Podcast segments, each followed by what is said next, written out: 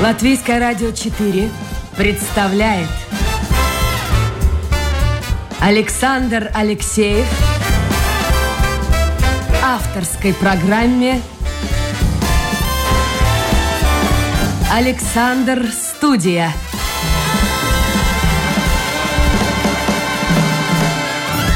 Здравствуйте, друзья! В эфире программа «Александр Студия». Как обычно, с вами в это время автор и ведущий Александр Алексеев. Напомню, мы в эфире с Нового года по субботам и воскресеньям с 10 до 11. Как правило, работаем в прямом эфире, так что вы можете нас не только слушать, но и принимать участие в разговоре. Я надеюсь, вчера что-то у нас барахлило с компьютером, что-то зависал. Ну, надеюсь, сегодня все будет нормально. Вы можете зайти в интернет, домашняя страничка Латвийское радио 4, программа «Александр Студия» и послать вопрос или комментарий по поводу услышанного. Можете также пользоваться э, пользоваться WhatsApp да, все работает.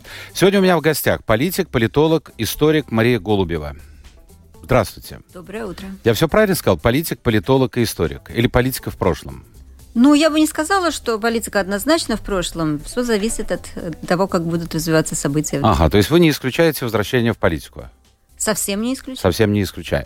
Мария, давайте начнем с короткого блица. Я вам задам несколько вопросов, чтобы люди имели представление о вас не только как о политике, политологе, историке, но и как человеке, а потом уже поговорим о той же политике и об истории. Какие три книги вы бы посоветовали молодому поколению, вот без которых вы не стали бы Марией Голубевой? Ну, я не буду очень оригинальной по поводу первой. Я бы сказала все-таки «Властелин колец», потому что нужно уметь э, мечтать и задействовать свое воображение и жить не только в мире социальной или какой-то финансовой реальности, а жить также немножко в своем воображении.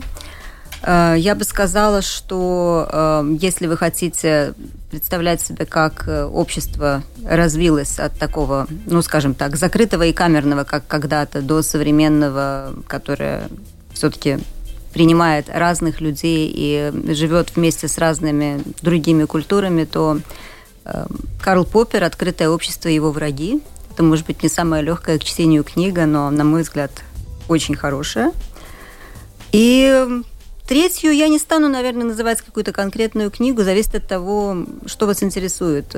Если художественная литература, есть... А в детстве, вот вы в детстве, я э, читал о том, что вы мечтали о принце или там о принцессе, вы мечтали о замке каком-то, какой-то сказочный образ. Вот у меня такой, такое представление. Наверное, сказки читали в детстве. Ну, я очень много читала в детстве сказок. Конечно, для развития воображения это очень важно, но я бы сказала, что если, например, человек больше хочет заниматься, скажем, там, не знаю, техникой и компьютерами, то, может быть, ему надо читать не сказки, а что-то другое. Поэтому, ну, за всех я бы не стала здесь как бы говорить, что именно им в детстве. А сейчас что вы читаете? Э, я читаю книги, конечно, о, ну, скажем так, о состоянии мира на сегодня, которые нужны мне для какой-то исследовательской, комментаторской и так далее деятельности. То есть это Например, книга Марка Леонардо «The Age of One Peace». Мне трудно сразу это так перевести на русский, но это речь идет о том, что в наше время нет состояния мира и войны, а что все такое состояние не мира. То есть... Э, но разве можно... раньше не было такого? Э, войны были всегда? Войны были, но это другое. Речь идет именно о том, что исчезла граница между войной и миром. Что постоянно, из-за того, что мы очень связаны между собой в глобальной экономике, что все используют все связи для Э, продвижения своих интересов и для нападения на других. Например, используют интернет, используют возможность закрыть банковские там какие-то системы для кого-то, используют э, все, что угодно. Любые связи между странами используются в наши дни для гибридных конфликтов. И вот этим отличается наш, э, наш мир от того, как было, скажем, 50 лет назад. Хорошо. Есть у вас какая-то привычка, которая вам страшно не нравится, от которой вы хотели бы избавиться? Я слишком часто извиняюсь. Серьезно? Ну, по крайней мере, мне так кажется. Но это лучше, чем грубить, хамить и, и, и так далее.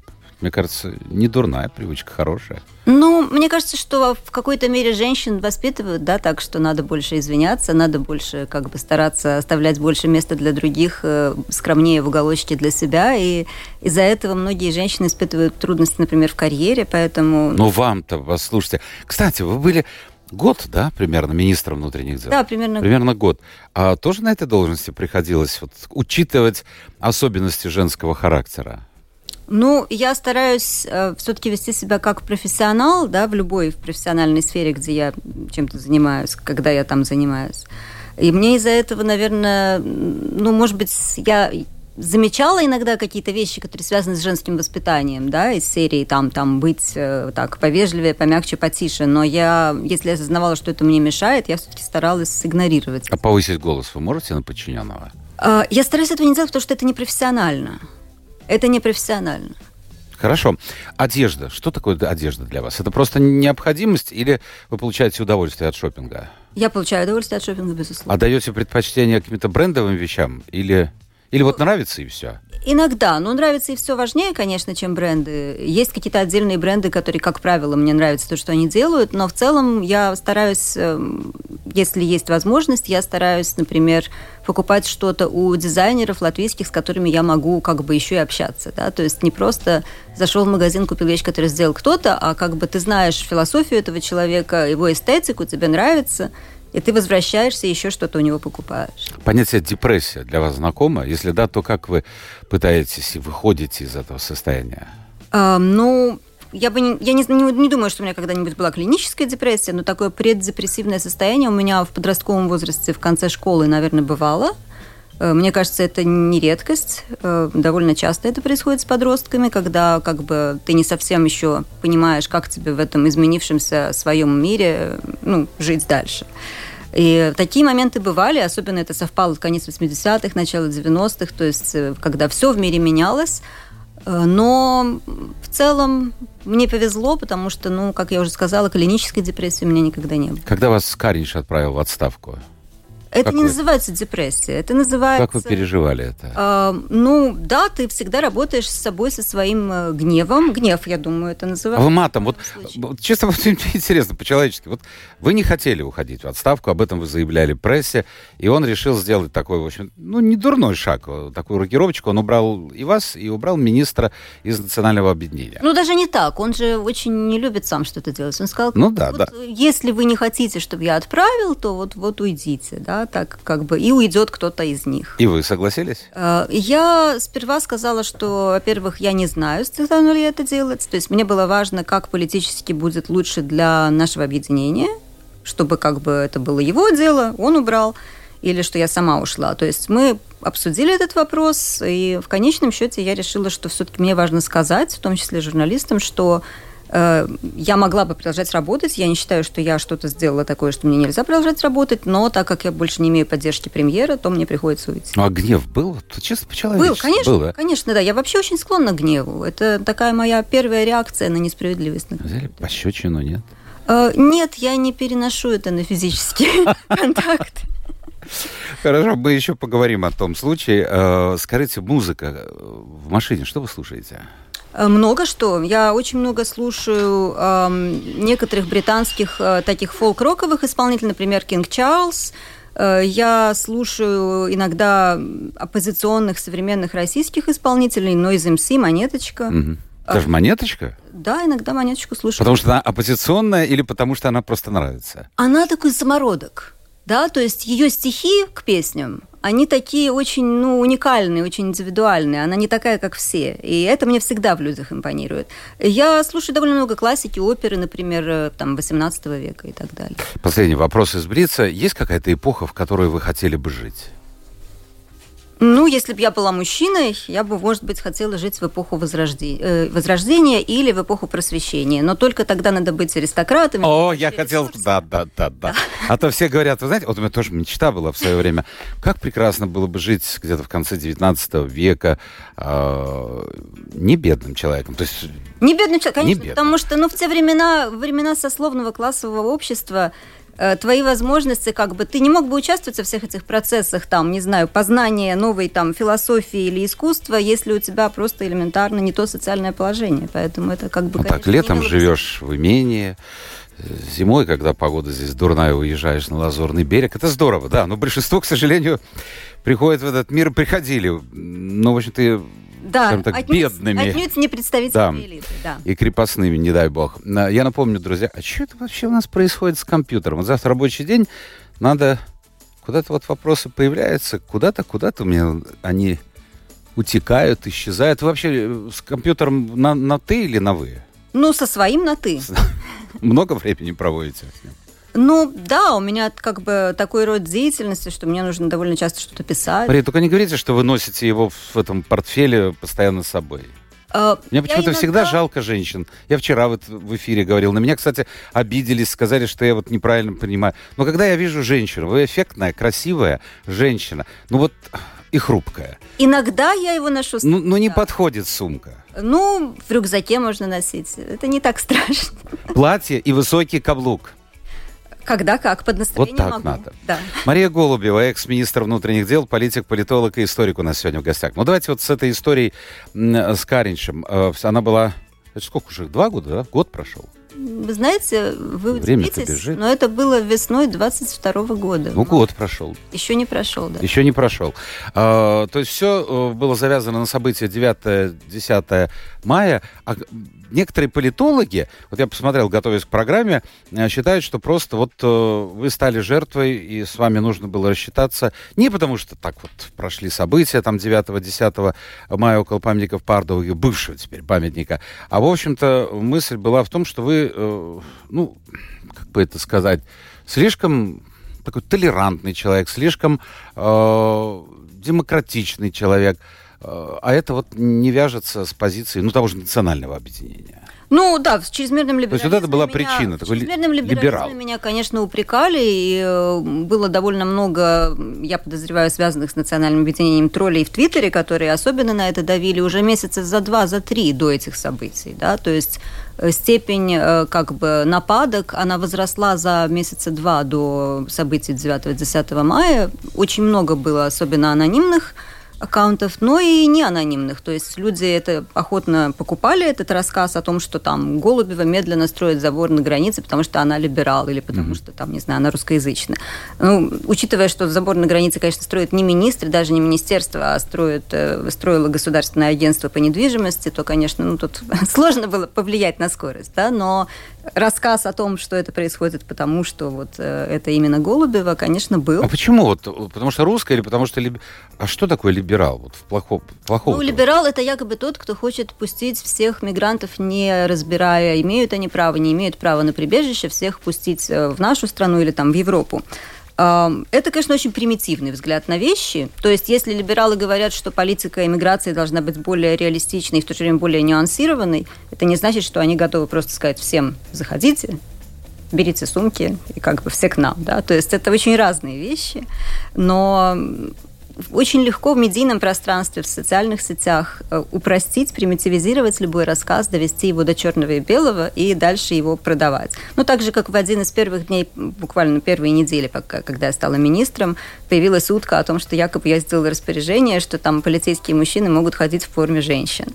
Да? Господи, есть, такое тоже да, было? Да, это был такой фейк, который был запущен буквально, ну вот недели не прошло, может быть, две недели так, когда я И люди поверили этому? Ну, например, бывший министр МВД Гердинс перепостил это, да, то есть э, как бы я понимаю, что у него могли быть другие причины на это, да, но просто сам факт, что, конечно, да, всякие фейки, во-первых, они гораздо легче распространяются, и ни одно опровержение, об этом есть исследование, оно никогда не распространяется так же хорошо, как распространяется. Да и нет смысла, наверное, бороться. Это сам... все равно, что с мельницами витрины. Боже мой, вот это, это для меня открытие. Хотя интересно было бы посмотреть на наших полицейских, вот так как шотландские мужчины ходят, ну, в торжественных случаях, в этих килт, да, а, господи, боже мой. А, то есть вы были, вы были белой вороной, скажем так, в этом правительстве? Ну, в правительстве, может быть, нет, потому что все-таки у меня были еще коллеги из нашего объединения, например, тот же Даниэлс Павлюц, да, то есть мы... А его тоже, боже, сколько поливали-то грязь? Ну, его много поливали, да. Мы, как бы, люди, ну, в какой-то мере, может быть, похожего склада, в том смысле, что из довольно такого гуманитарного образования, скажем так, пришли в политику и э, долгое время работали либо консультантами, либо аналитиками для каких-то западных компаний, которые именно советуют о том, как правильно строить политику госуправления, да. Угу. То есть у нас было много теоретического багажа, ну, у него больше, потому что он еще и в Гарварде сделал соответствующий там магистрскую, да, диплом себе, но в любом случае, как бы, когда ты приходишь с таким бэкграундом, и ты понимаешь, что твой голос весит не столько, сколько у тебя там какой-то компетенции или экспертизы, а ровно столько же, сколько там голос любого депутата, у которого, простите, там нет элементарного образования, это раз. И во-вторых, конечно, то, что все зависит исключительно от того, насколько твоя партия может что-то продавить. Но ну, ваша партия сейчас, ваше объединение не прошло парламент? Э, да, нам не хватило 250 голосов, да.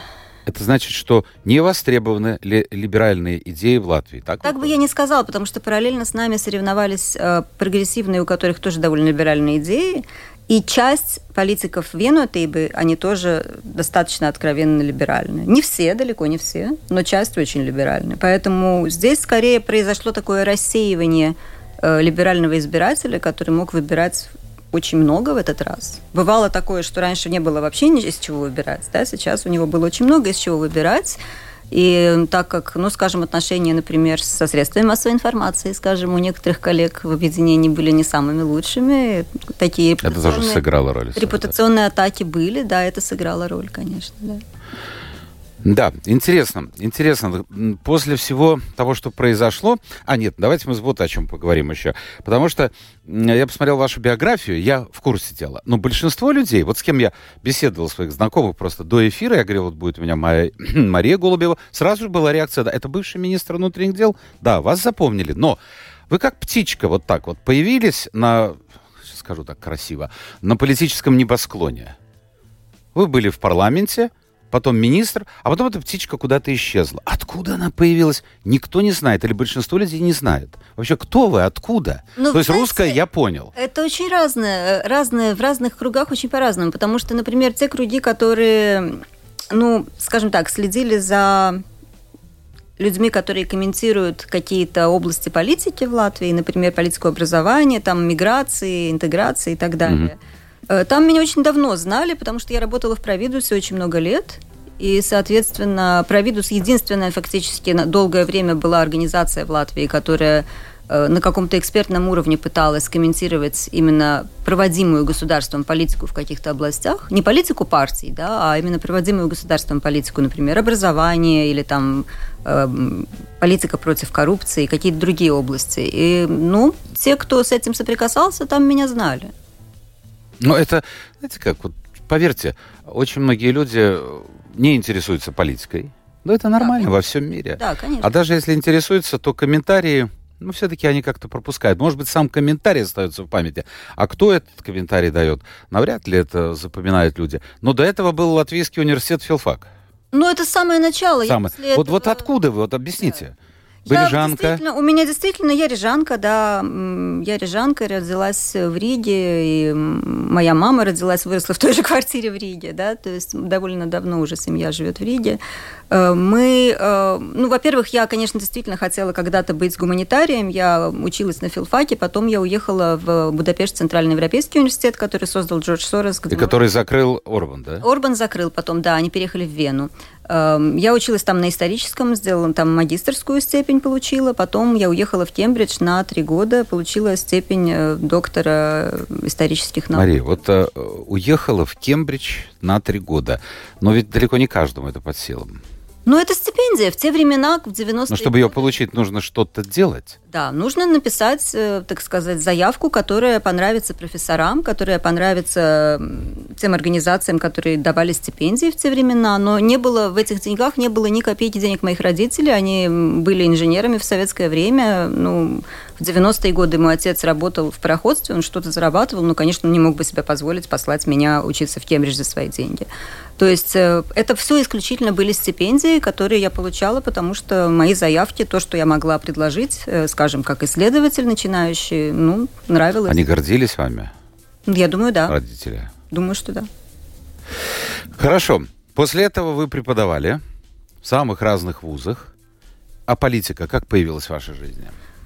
Ну, меня все время пригласили в университет Страдыня руководить э, кафедрой политологии, да, была такая кафедра, она до сих пор существует, на факультете, сейчас, наверное, социальных наук он называется, тогда он назывался факультет европейских наук, потому что, ну, как бы интеграция в Европейский Союз была актуальна для Латвии.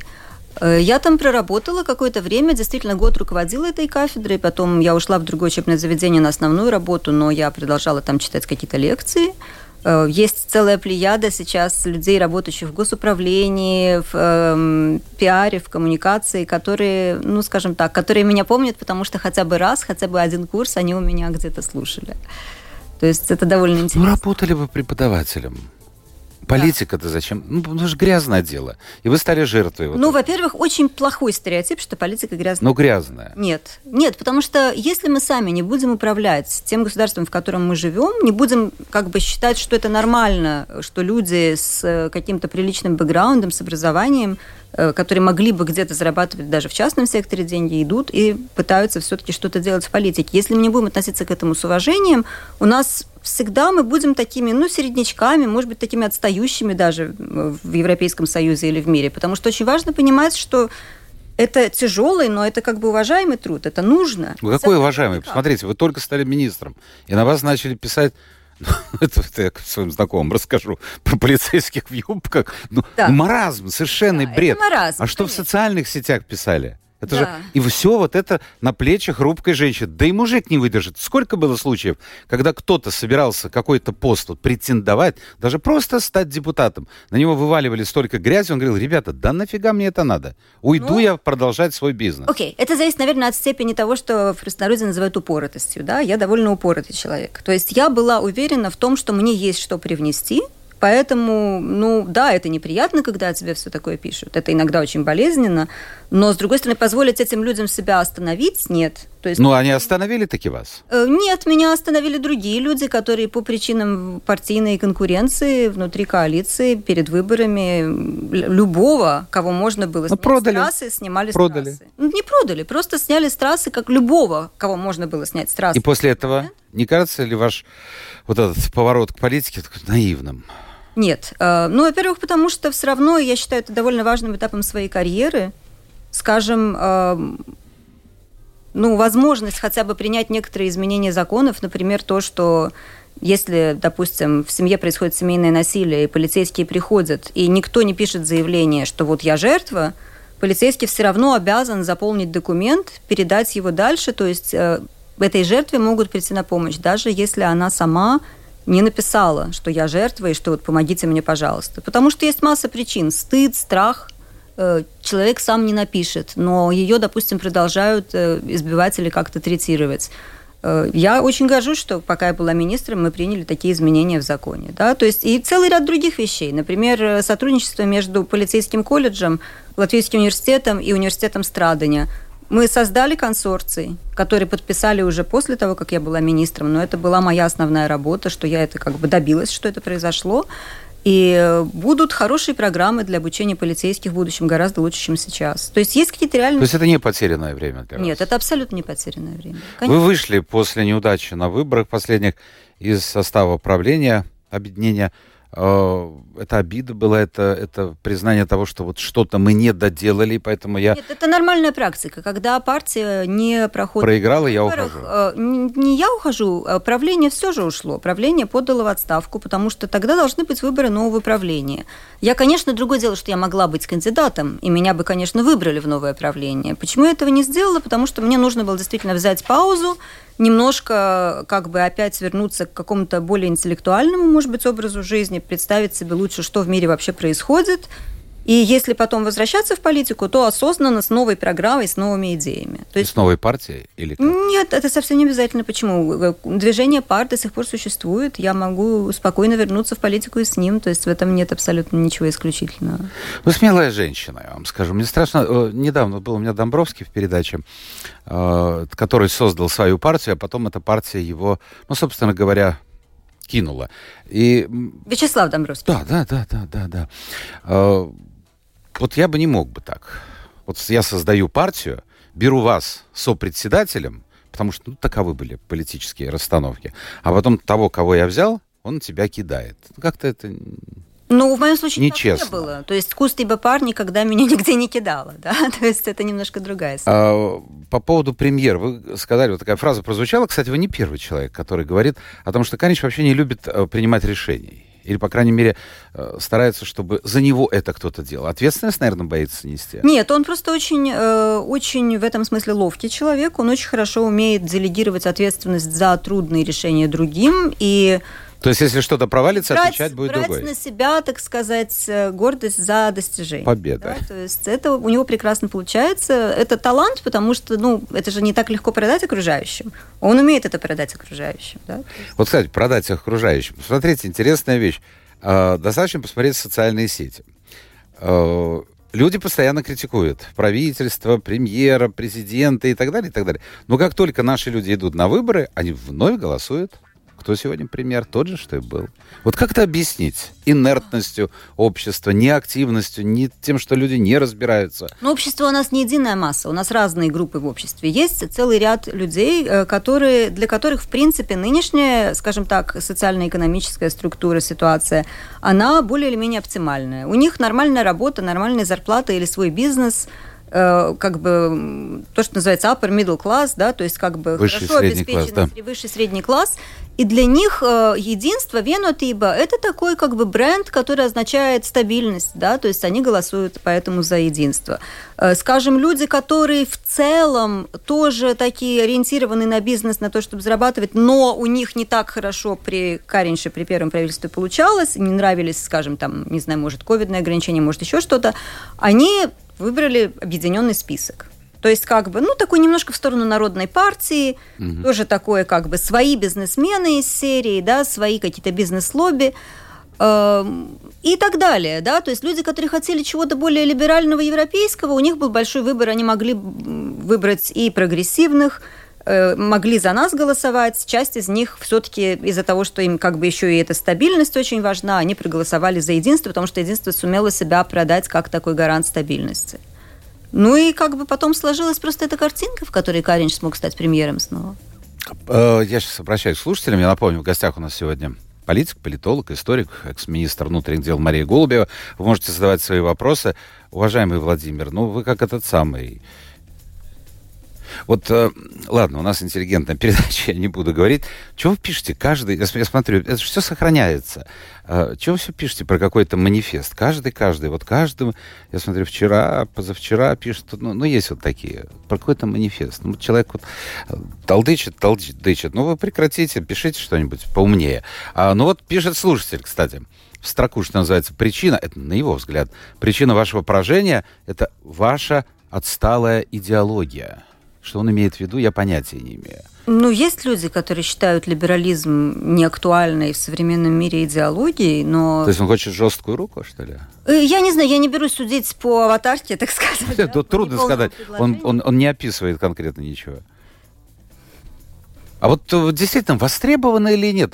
Я помню, э, господи боже мой, 80-е годы, 90-е годы, ведь Латвия, она была ну, передовой республикой. Это была страна, где были замечательные музыканты, композиторы, художники. Вот эта мысль э, современная, то есть попытка идти в ногу со временем, хотя в советское время это было довольно сложно. Приходят ко мне художники и говорят, раньше не было даже возможности прочитать э, журналы западные, посмотреть, что делают их коллеги за рубежом. Но тем не менее, а сейчас мы оказались дикой какой-то вот такой психологической провинцией. Ну и да, и нет, потому что есть очень много молодых людей, и под молодыми я имею в виду всех там до 45, условно говоря, согласно современной классификации. Мне кажется, и в 70. Всемирной организации здравоохранения, да. Есть очень много молодых людей, которые э, очень современные, которые очень идут в ногу со временем, которые и в своем бизнесе, и в своей работе, и в своем творчестве идут. Но и голос-то не виден, не слышен. Ну, я бы так не сказала. На самом деле, если посмотреть на то, скажем, какие у нас делаются стартапы, какие у нас инновативные всякие производства открываются. Просто приезжаешь в ту же Германию, ты видишь иногда отсталость в плане, например, дигитализации общества. Это да. Наше общество согласен. гораздо более дигитализовано. Да? Например, в том, что касается молодежной какой-то культуры, да, там всех тех же там хипстеров и прочих. В Латвии очень все-таки следят за трендами, и в Латвии всегда есть... Но они не идут в политику, у меня такое впечатление. Ну, среди они прогрессивных, своем... среди прогрессивных они есть, среди нашей партии, безусловно, они есть, да, то есть есть люди, которые очень в тренде, э, Другое дело, что все-таки э, пока это поколение, а за таких людей готовы голосовать, мне кажется, в основном все-таки люди до 30 в данный момент, это поколение пока еще не делает погоды в латвийской политике, потому что пожилое поколение очень многочисленно. И оно более консервативно. Оно более консервативно, гораздо более консервативно. И оно, по сути, все еще определяет электоральный выбор во многом в Латвии.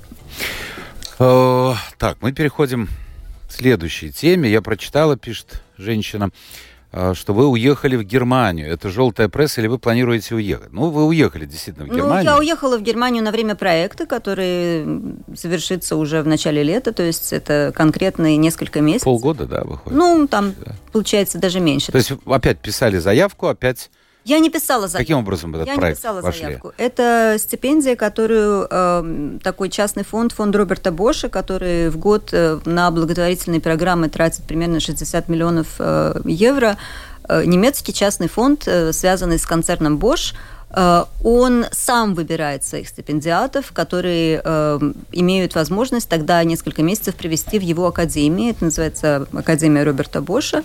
Это такая как бы очень интеллектуальная среда, люди, которые все уже чего-то добились в своей карьере. То есть тебе, ты не можешь написать заявку, тебя только могут пригласить. И они говорят, чем бы вы хотели заниматься. И помогают тебе, так сказать, административно заниматься тем, чем... Что вы были министром и депутатом, сыграла какую-то Да, роль? безусловно. Сыграла, безусловно. Да? Ну, например, другой стипендиат сейчас Екатерина Шульман, да, то есть, ну, а, достаточно понятно. серьезная. А вот тема, чем вы занимаетесь? Что вы а, изучаете? Я изучаю а, помощь Евросоюза Украине и Молдове, а, и ищу в ней инновации, и ищу, что в ней можно улучшить, потому что она временами все-таки идет по таким наезженным брюссельским рельсам, то есть я пытаюсь найти какие-то точки, где можно, так сказать, приложить силу и сделать эту помощь гораздо более эм, адекватной э, нуждам этих стран, э, больше вслушиваться, может быть, в мнение экспертов из самих этих стран. Я имею в виду не военную помощь в данном угу. случае, а помощь реформам и реконструкции. А вот как вы думаете, э, ведь когда начались санкции со стороны Европы, со стороны Соединенных Штатов Америки, многие думали, что Россия рухнет ну, буквально за несколько дней. Этого не произошло. Да, показатели не очень хорошие, но тем не менее. Вот почему это происходит? Ну, во-первых, потому что все-таки российская экономика уже довольно давно сливалась с государством. Государство все контролирует. И государство просто переориентирует сейчас постепенно свою экономику на такую милитаристскую, где больше производят вооружений, меньше производят чего-то для людей.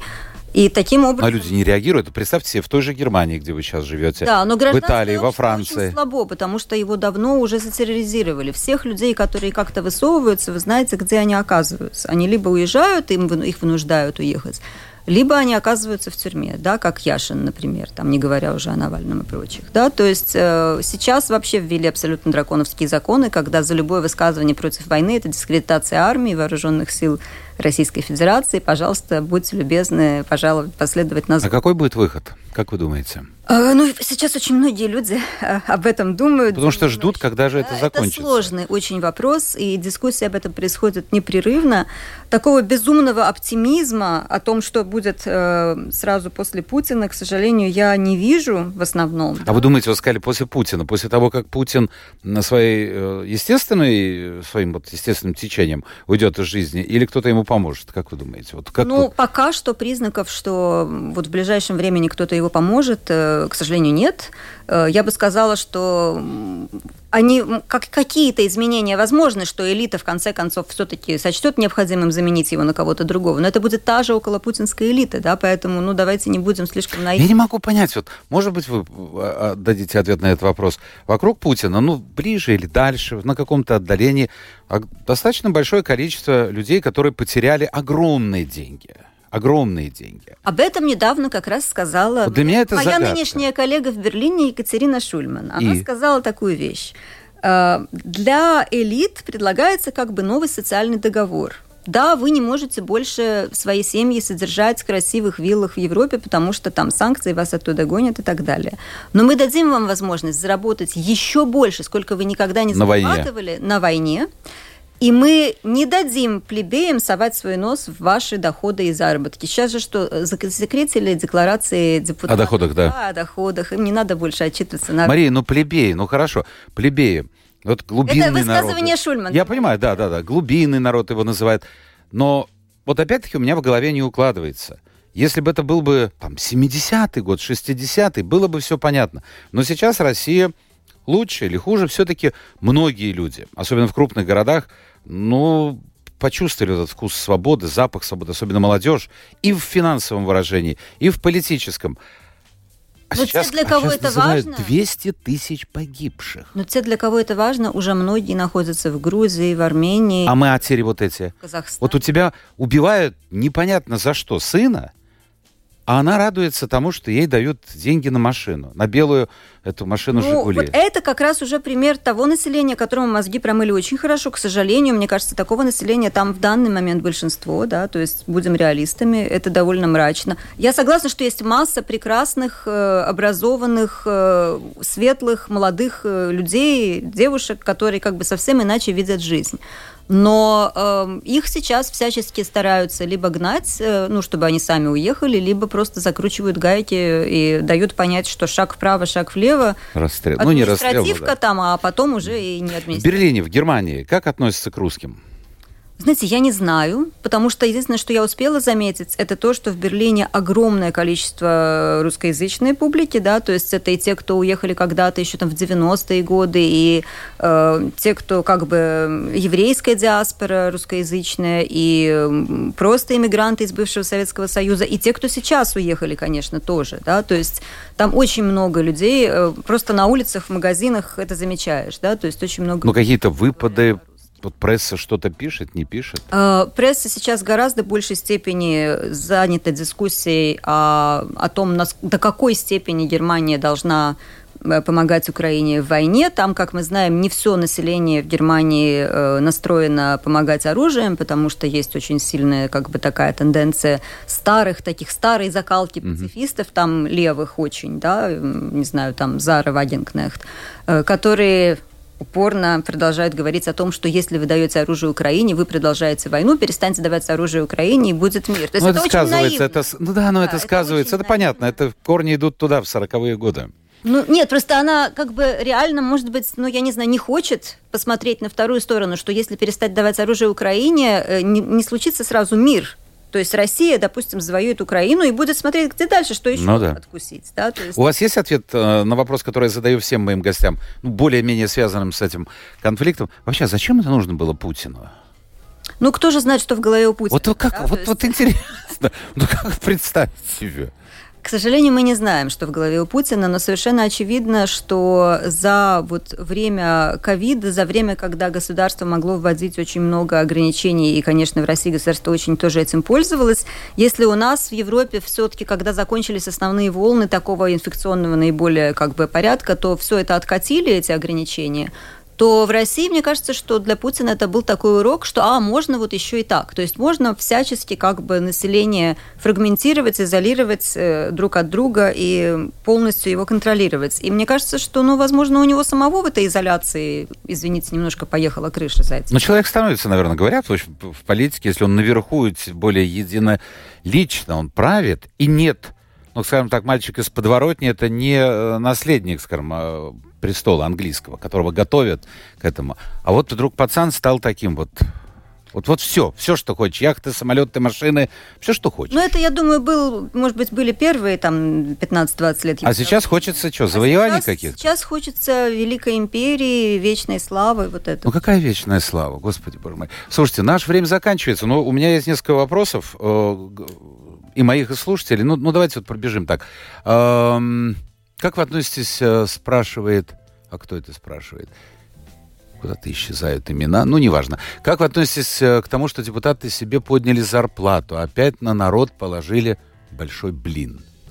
Ну, я бы сказала так. Э, про депутатов комментировать не буду. Может быть, депутаты на данном этапе могли бы воздержаться, но что касается чиновников, Здесь я всецело за, потому что очень трудно найти хороших людей, профессионалов, которые бы хотели работать и долго оставаться в госаппарате.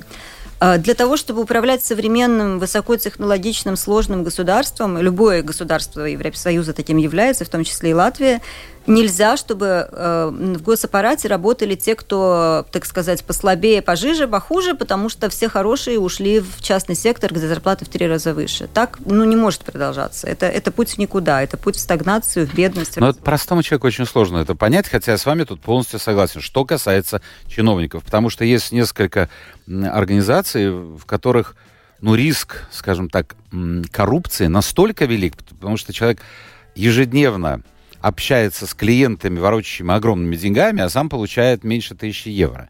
Ну, очень, очень. Это недопустимо. Это недопустимо, да. Это совершенно недопустимо. Хорошо, спрашивает, э, непонятно, Константин пишет, вот Константин пишет, непонятно, какие моральные ценности вы представляете? Ну, я бы сказала, что я представляю моральные ценности, э, что человек высшая ценность, что эмансипация человека от э, каких-то исторически сложившихся несправедливых ограничений, например, когда женщине позволено меньше, чем мужчине, когда выходцу из там, бедной семьи позволено меньше, чем сыну профессора или бизнесмена – мне кажется, что от этих ограничений человека нужно эмансипировать. Это то, что делает либерализм, который настаивает на то, что должны быть равные возможности стартовые для всех, и дальше как ты сам сумеешь, как бы это уже другое. И второй момент, безусловно, социальный либерализм, который считает, что общество должно заботиться обо всех, в том числе о тех, у кого самих не получается, э, в том числе, например, о подростках с большими психологическими проблемами, о людях, которые вышли из тюрем, Э, о людях, которые потеряли работу и не могут сами переквалифицироваться. То есть все это тоже им должно помогать обществу найти новый старт в жизни. Мария, у меня несколько вопросов, они объединены э, одной темой.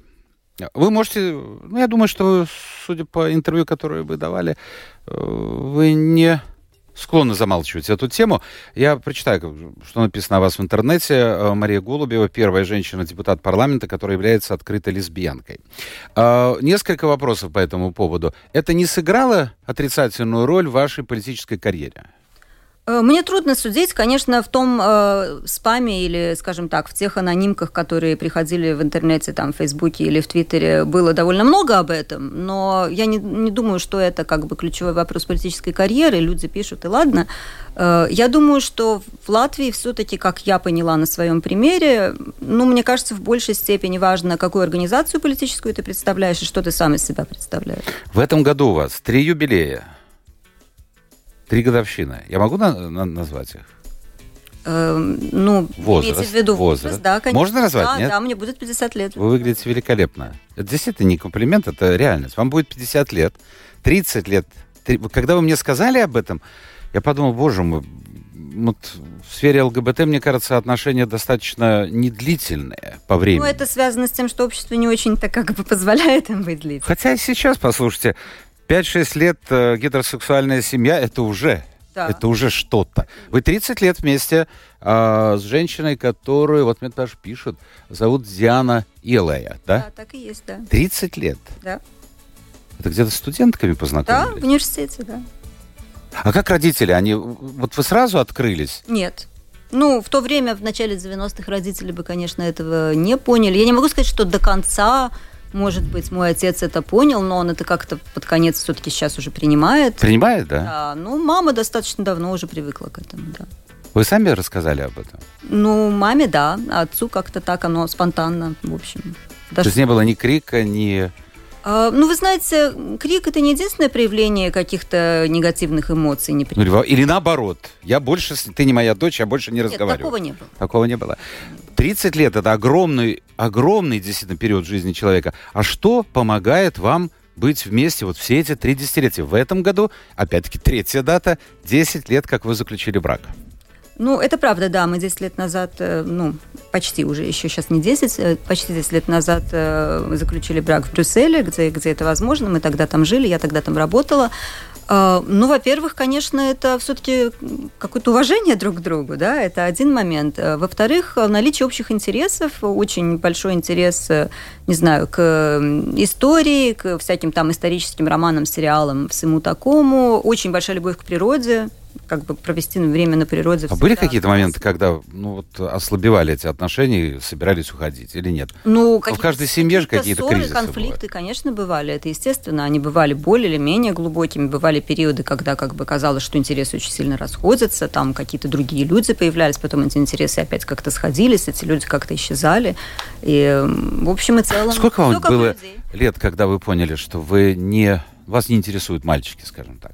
Я бы не сказала, что меня не интересуют мальчики. Я бы сказала, что просто конкретный человек э, у меня оказался очень важен э, в эмоциональном, э, любовном. То есть это было на первом плане, плане да? Да, это было на первом плане, и, ну, как бы это предопределило уже все остальное. А почему нужно было заключать э, брачный контракт, договор в Брюсселе, если он в Латвии не признается? Вот смысл. Ну, наверное, для нас самих это было с- важно. И, если честно, довольно многие друзья уже спрашивали, ну, когда вы уже? Ну, надо. Ах, так, да? всё это, да. То есть у нас есть друзья даже из Риги, хотя у нас не существует института брака для однополых пар э, пока. Я уверена, что он будет рано или поздно. Э, Но даже из Риги друзья, которые как бы гетеросексуальные пары, да, с которыми мы очень давно как бы дружим, ну что ж, вы живете в Брюсселе, там же можно, что ж вы так. Ну, Но как если что-то случается, такое, то я знаю, что парламент так и не принял этот э, закон.